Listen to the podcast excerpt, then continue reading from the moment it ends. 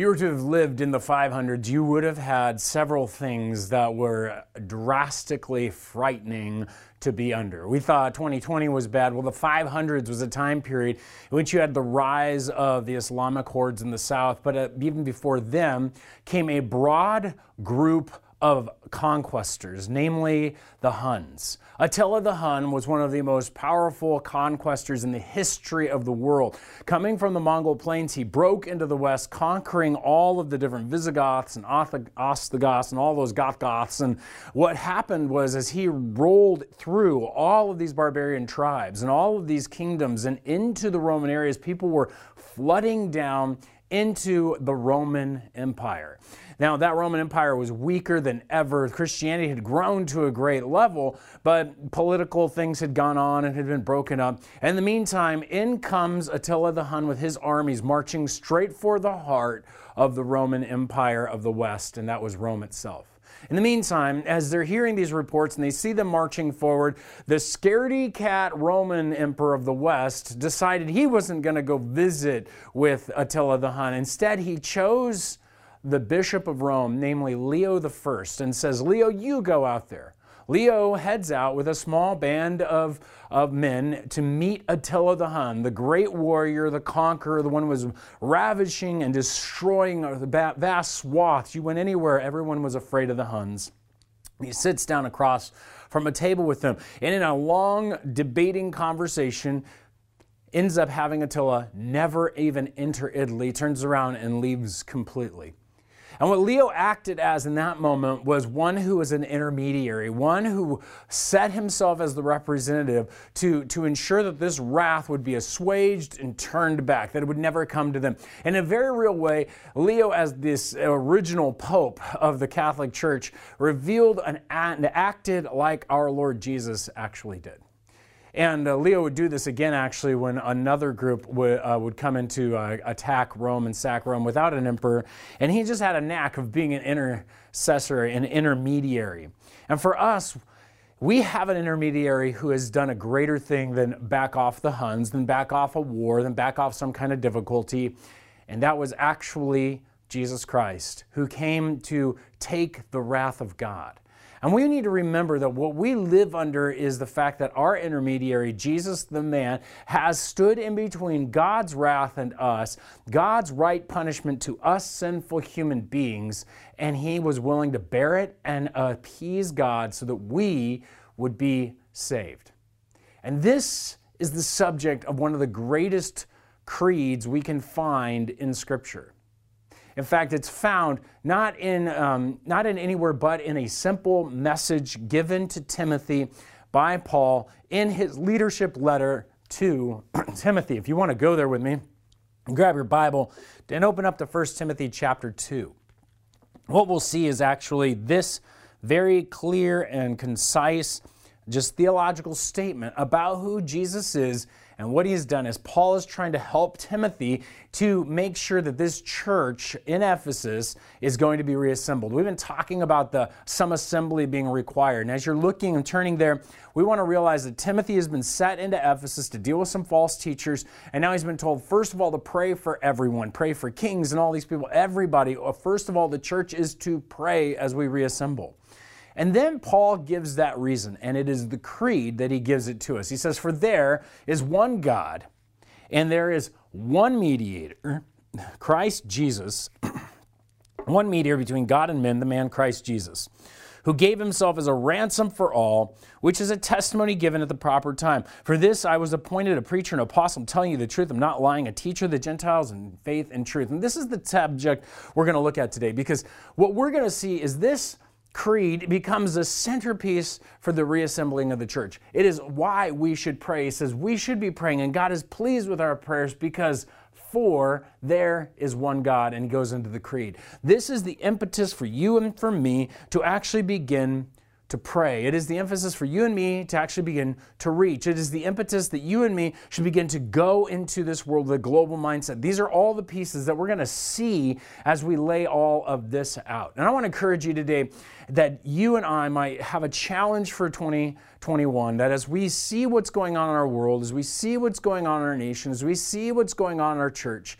that as we attempt to reassemble, we will see that we are the people who can alone pray, that we alone can approach God in prayer. It's the church. We alone get this opportunity, and it comes from this creed. It's an implication. Notice again how it starts. For there is one God, and there is one mediator between God and men, the man Christ Jesus. Let's just start right there. I mean, this is incredibly important. If there's only one God and there's only one mediator, that means there's only one way to God. There is no other path. There is no other entry into the presence of God but through this one mediator, Jesus Christ. In fact, Jesus himself would say this on the night that he would be heading to the cross. Jesus would say, Jesus said to him, I am the way, the truth, and the life. No one comes to the Father except through me. We don't come to the Father in prayer through anyone else but Jesus. We don't come to Him to be saved in any other way but through Jesus. And this is critical then. This means that you and I have access to God, that there is only one way to God, and we've been given that way through Jesus. And He will only listen, and we can only approach the Father through Jesus, so He's only hearing our prayers. You go, whoa, wait, wait, wait, wait, wait, wait. Are you kidding me? You're saying that non Christians can't talk to God and God won't answer? That's exactly what I'm saying. Without a mediator, when they approach God, they come into a conflict with God. They're not going to be listened to by God. The only prayer I believe God listens to from people who are not following Jesus is the prayer of God, forgive me of my sins. I'm willing to follow Jesus. Now, out of his grace, he might grant them something that they desire so as to lead him, lead them to him, but God listens to the prayers of his people. God does not listen to the prayers of those who are not following him, who have not been reconciled through Jesus Christ. And so we have to realize we're in a very unique position. Only you and I can actually pray. Let, us do a little thought experiment here. What if one day you were out walking around somewhere out in Seattle or, or wherever, and you were coming across on the street and you helped somebody out and you didn't know who they were, and you bought them a cup of coffee and you, and you prayed for them, and they, they were just so overwhelmed by your kindness and your goodness. They turn around and they say, Hey, listen, you know, do you know who I am? You're like, No. He's like, I'm Bill Gates. And you're like, Oh, really? Like the guy who made Microsoft? Yeah. He's like, here's my, and here's what I want. You were so kind to me, so I want to be kind to you. Here is my bank account number and my password. Use whatever you need or whatever you want in whatever way you want to use it. Now, can you imagine if Bill Gates, obviously this isn't going to happen, but play the thought game with me for a minute. Bill Gates gives you all of his financial authority, all of this opportunity to use his funds any way that you would think is right. And what you do is you go home and you determine, you know, I'm, I'm not going to use Bill Gates' fund. I'm going to work for it myself. I'm going to pay off my own house. You see someone on the side of the road who has need, and you're thinking, you know what? Uh, you know, I don't have any money to give them right now. I mean, you have all of Bill Gates' funds behind you, and you have only access to them other than him, and you could go and get anything you needed, but you never use it. I believe so many of us are like that with prayer. What we have is the ultimate infinite access to God's power, His desire, His longing. We have access to God. We have opportunity to pray. We are the only ones with this access, and we don't go we don't pray. We've been calling Olive Branch for this year to become a place of prayer, and it's because we're the only ones who can pray for the world. We're the only ones who can pray for our nation. We're the only ones who can pray, and God will answer. Realizing that He's our King, realizing that He's also our Father. He wants to answer, but He has a plan, but we get to bring it forward to Him. And so I want to challenge you this year as you're stepping out, knowing that He is our mediator, knowing that we have this access, that we get to be in the presence of God. When you meet someone and they ask you for prayer, don't say, okay, well, I'll, uh, yeah, I'll pray for you. No, pray for them right then, right there. Stop and do it. You may feel like it's a feeble prayer. That's okay. God knows what you're asking. You know what? You may need to just stop saying praying when you text back and actually text a prayer. You may actually need to write the prayer on that Instagram post or write the prayer on that particular uh, social media post or whatever you find yourself at because you need to start praying immediately, entering into the presence of our Father who is the sovereign over all, who has access to the infinite wealth and infinite power to answer prayer, and we need to go to Him. Not just once, but over and over consistently. And we need to act now. We need to start now. See, because we have the access, we're responsible.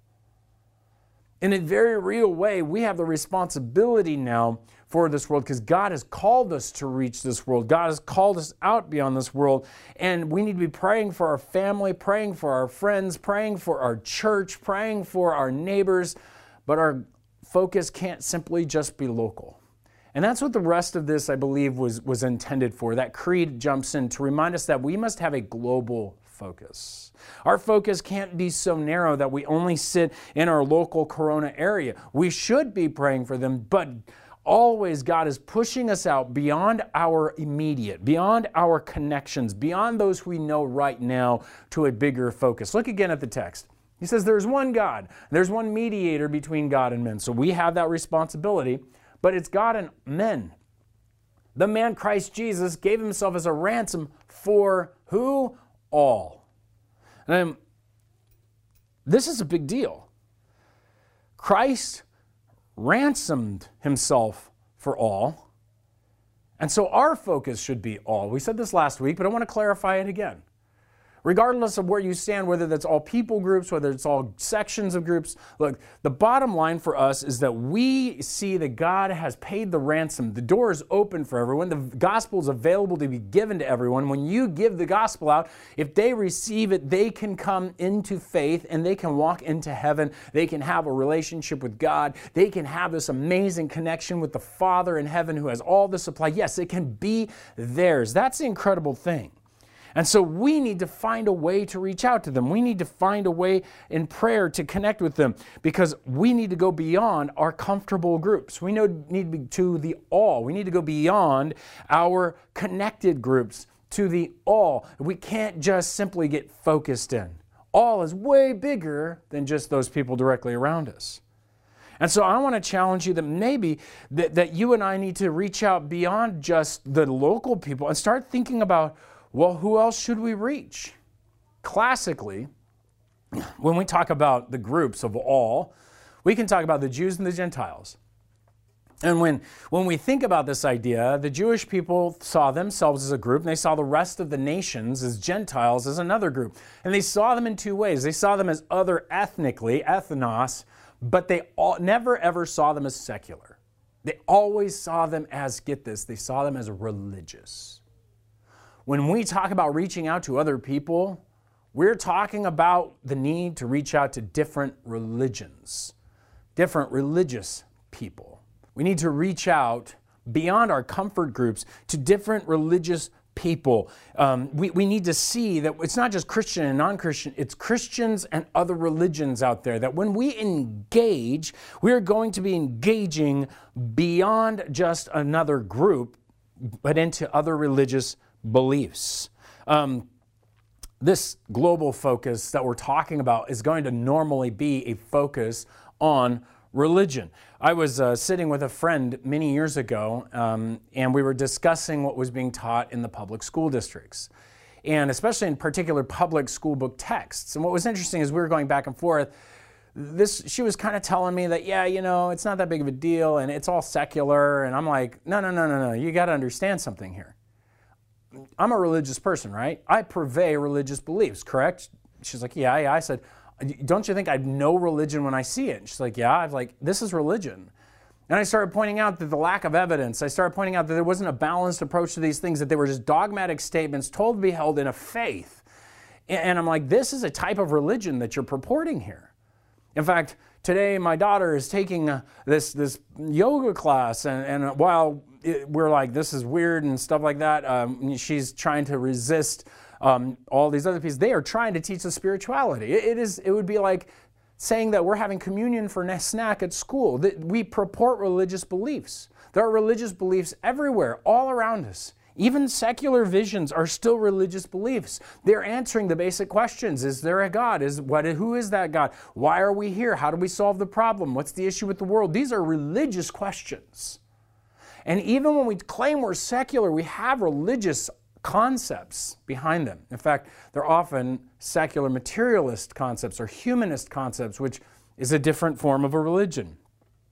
And so I want you to remember when you engage and you're praying and you're going into this world and we're having a global focus, that global focus needs to be religiously focused. You're engaging with other religions, not blank slates. That's why it's so hard sometimes to pass the faith on to someone because they are honestly in a different religious zone.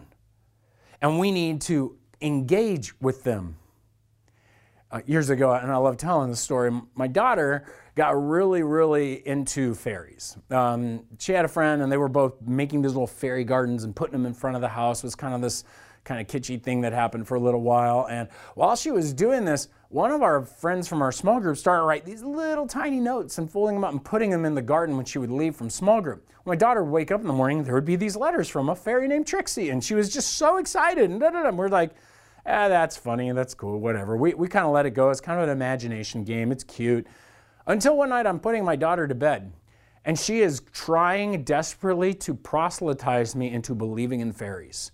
Like, you have to believe in fairies, Dad. If you don't believe in fairies, they're going to die. You need to clap right now if you believe. You know that whole. I'm just like challenging me and pushing me. There's, I have evidence. There are these things, and that's a fairy, and it's just like, and I'm like going, I, wow, this has gone way farther than an imagination game. This is becoming a belief. And so I just had to look at her. I said, babe, there's, there are no fairies.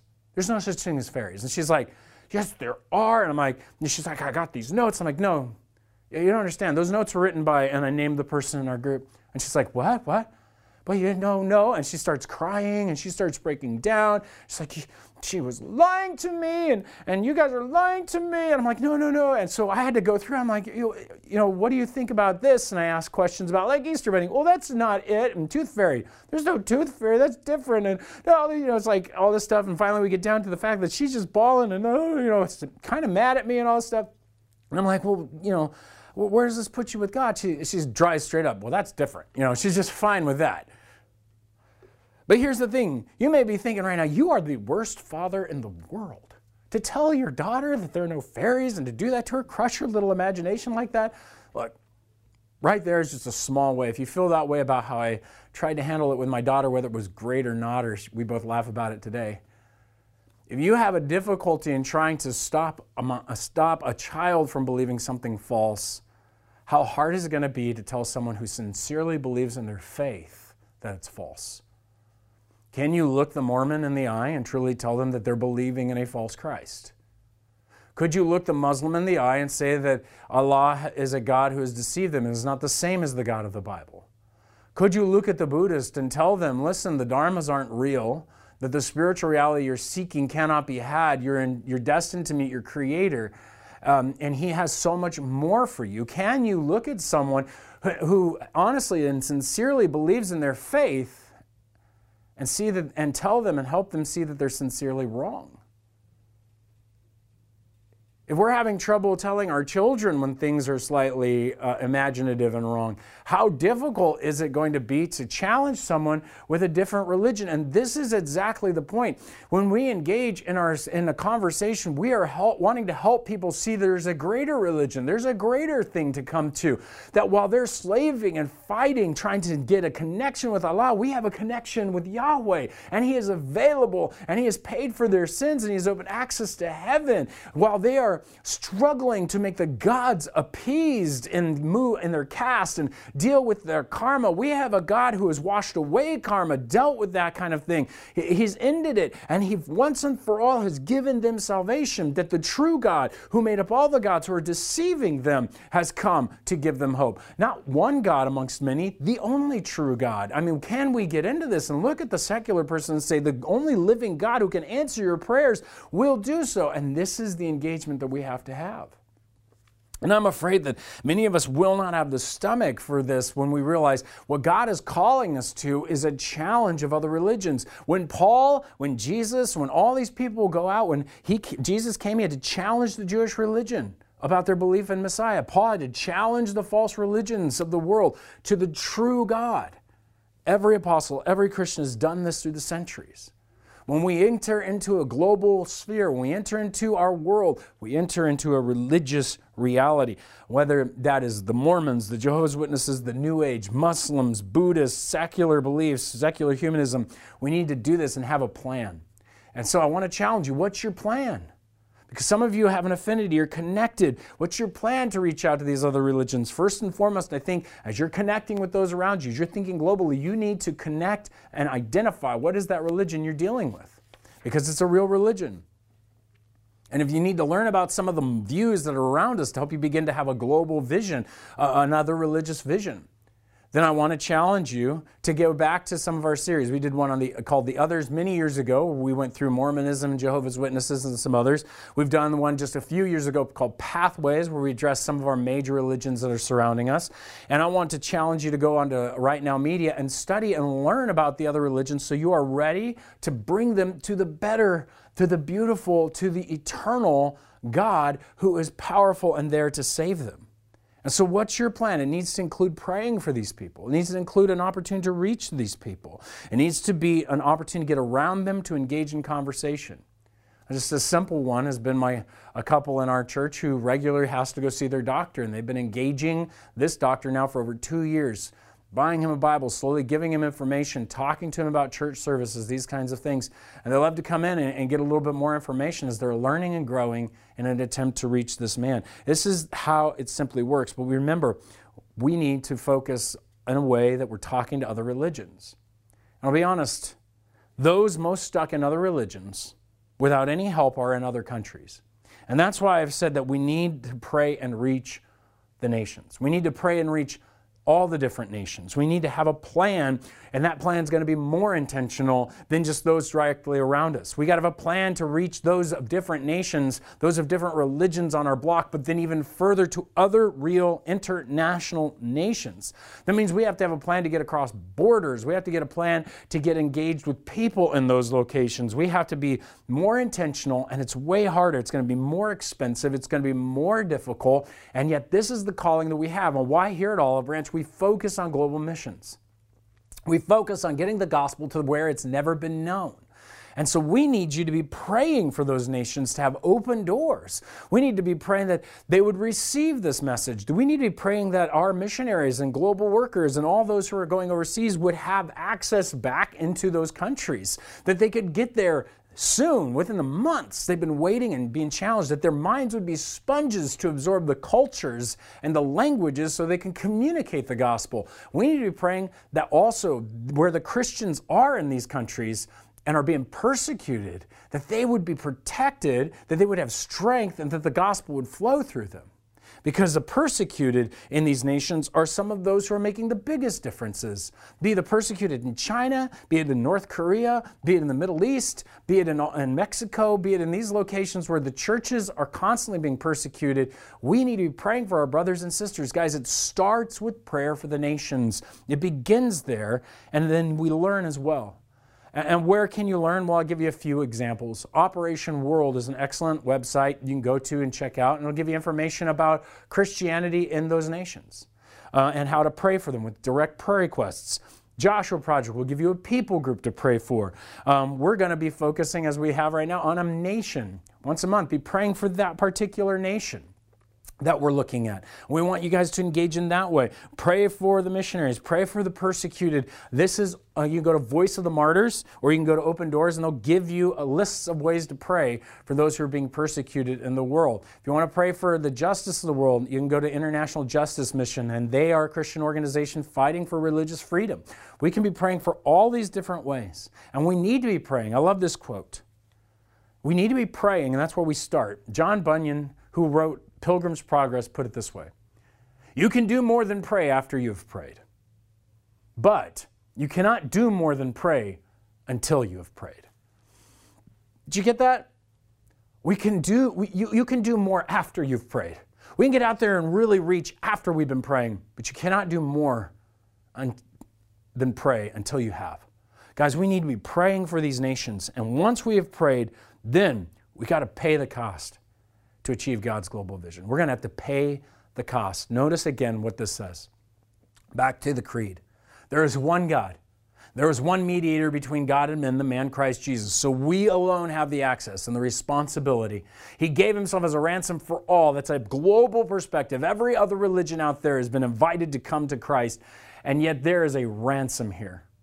It's a testimony given at the proper time, a ransom and a testimony for today. It is now time that we give this information. It is now time that we present these things. We have a cost to pay. Jesus paid the cost with his life. He gave himself as a ransom. That is critical. If our Lord gives himself as a ransom, how much more then do we, following his example, being living in his gospel, need to give of our own lives the cost to reach the nations?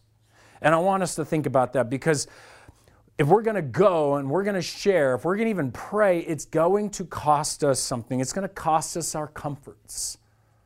There is going to be comfort that is lost. It's going to get uncomfortable. And Jesus told us this. He himself said, Now, when Jesus saw the crowd around him, he gave orders to go over the other side, and the scribe came and said, Teacher, I'll follow you wherever you go. Right? That's what we're saying. We're going to go with you, Jesus. Yes. He says, Okay, well, foxes have holes, and birds have the air. Uh, birds of the air have nests, but the Son of Man has nowhere to lay his head. Are you willing to be uncomfortable with me? Are you willing to say goodbye to the comforts of your home, the comforts of your life, the comforts of some of you are willing to say yes today and go? Others of us, maybe it's downsizing, maybe it's taking opportunity putting ourselves in, a, in an uncomfortable space so that the gospel can grow. And what would happen if the church did this, where we freed ourselves up, not in debt, not bound down by our possessions, but able to use those things for the sake of the mission of God globally and locally? And, and what if it's the un- discomfort of staying up all night, praying on behalf of the church, praying on behalf of the globe, praying on behalf of nations, praying that a certain religious group would come to know Him? What would happen if we were there spending every morning going through difficulty to pray about these things, of, of being awkward when we reach out and talk to? Somebody, our neighbors, that, that cashier, that waitress, whatever it is. Yes, it's going to cost comfort. It's going to cost money. It's going to cost time. Jesus tells a parable about a, a steward who's about to be fired, and he runs around and he quickly chops everybody's bills down that he could get to before he's fired. And, and God says, or Jesus says, that guy, that guy was a shrewd, shrewd manager. In fact, his parable ends with, I tell you, disciples, make friends for yourselves by means of unrighteous wealth. In other words, with your money, with all the things you gather, make friends for yourself so that when it fails, so when the money fails you, uh, they may receive you into the eternal dwellings. In other words, we need to see that all our accumulation, all our wealth, all our stuff, whether you think it's bad, good, doesn't matter. He says, fine, you think it's bad? Use it for the sake of the kingdom of God. Use it and reach people for Christ. Let's get out there, be shrewd with this, and see more people come to know Him. It's going to cost us money. It's going to cost us vacations. It's going to cost us some stuff. It's going to be a situation where we need to reach.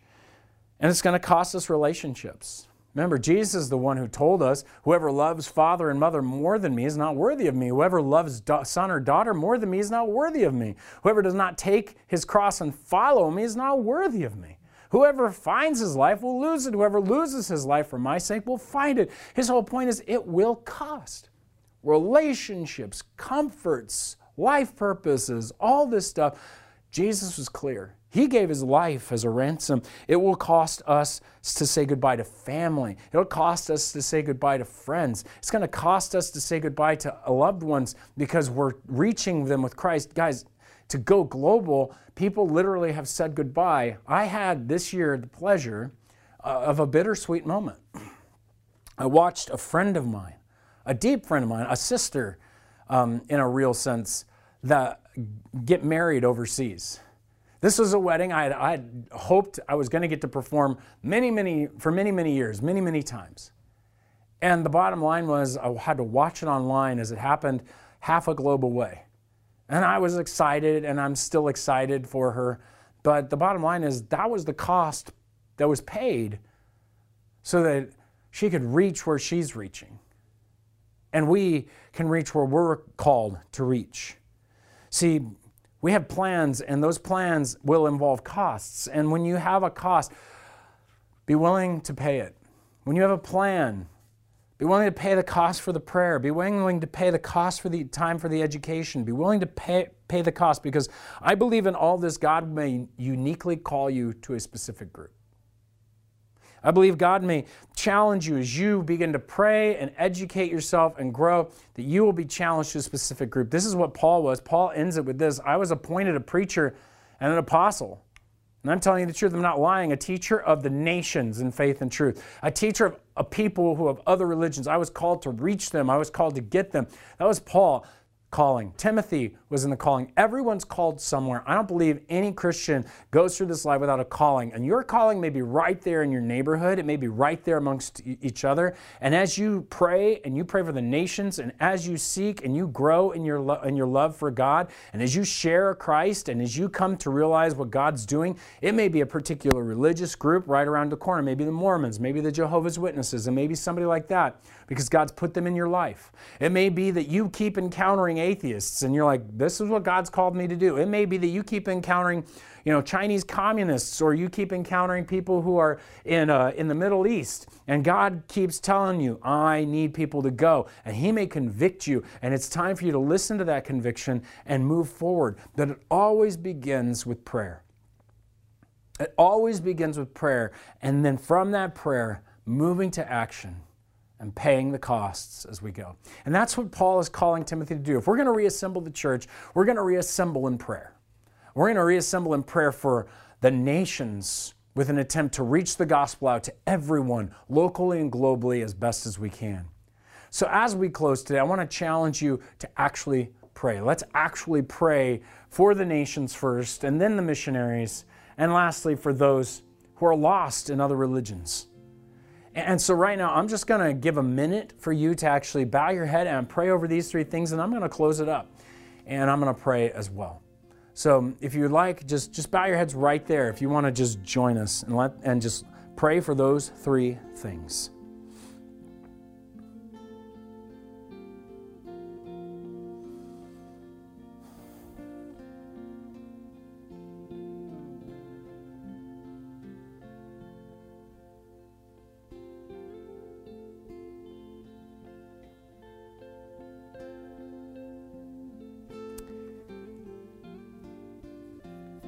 God, I know there are going to be people praying right now. I pray they would continue their conversation with you on this throughout the next week. And I ask that you would indeed just open the doors of the nations to the gospel.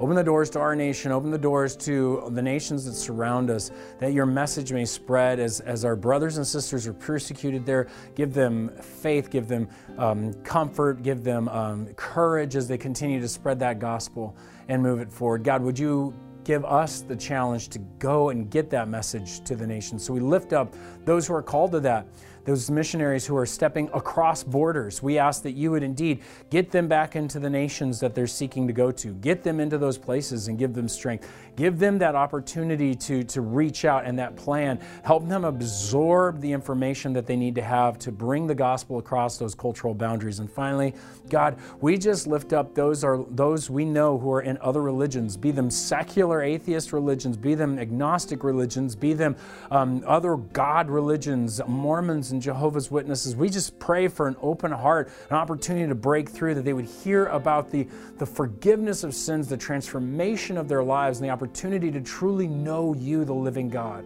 We ask that you would make us bold and be able to reach out, that our prayers as we close here may turn into action. Help us pay the costs that we need to pay, and may you be exalted in Jesus' name. Amen.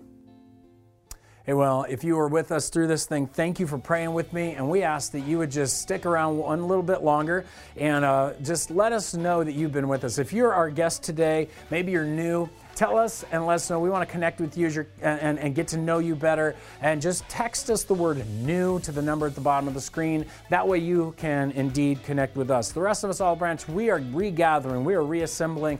And it's always good in the middle of that to know that it's time to take a next step. Maybe that next step is into a small group. We want to encourage you to take that step into small groups this year and begin to develop. We're going to be having an actual little small group mini curriculum. We did it a few years ago. It's called Wannabe. We want to give you that chance to jump in, start a group with a family that you're connected with some friends that are right there with you. Does, when I say small group, it does not have to be 12. It could be four people. It could be eight people.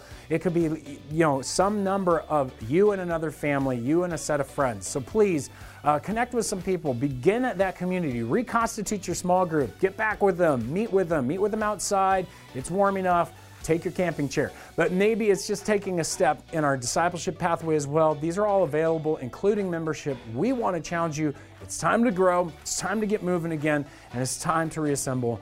We're looking forward to seeing how we grow together over this year. God bless you guys, and I pray that we would continue in our prayers. We will see you next week.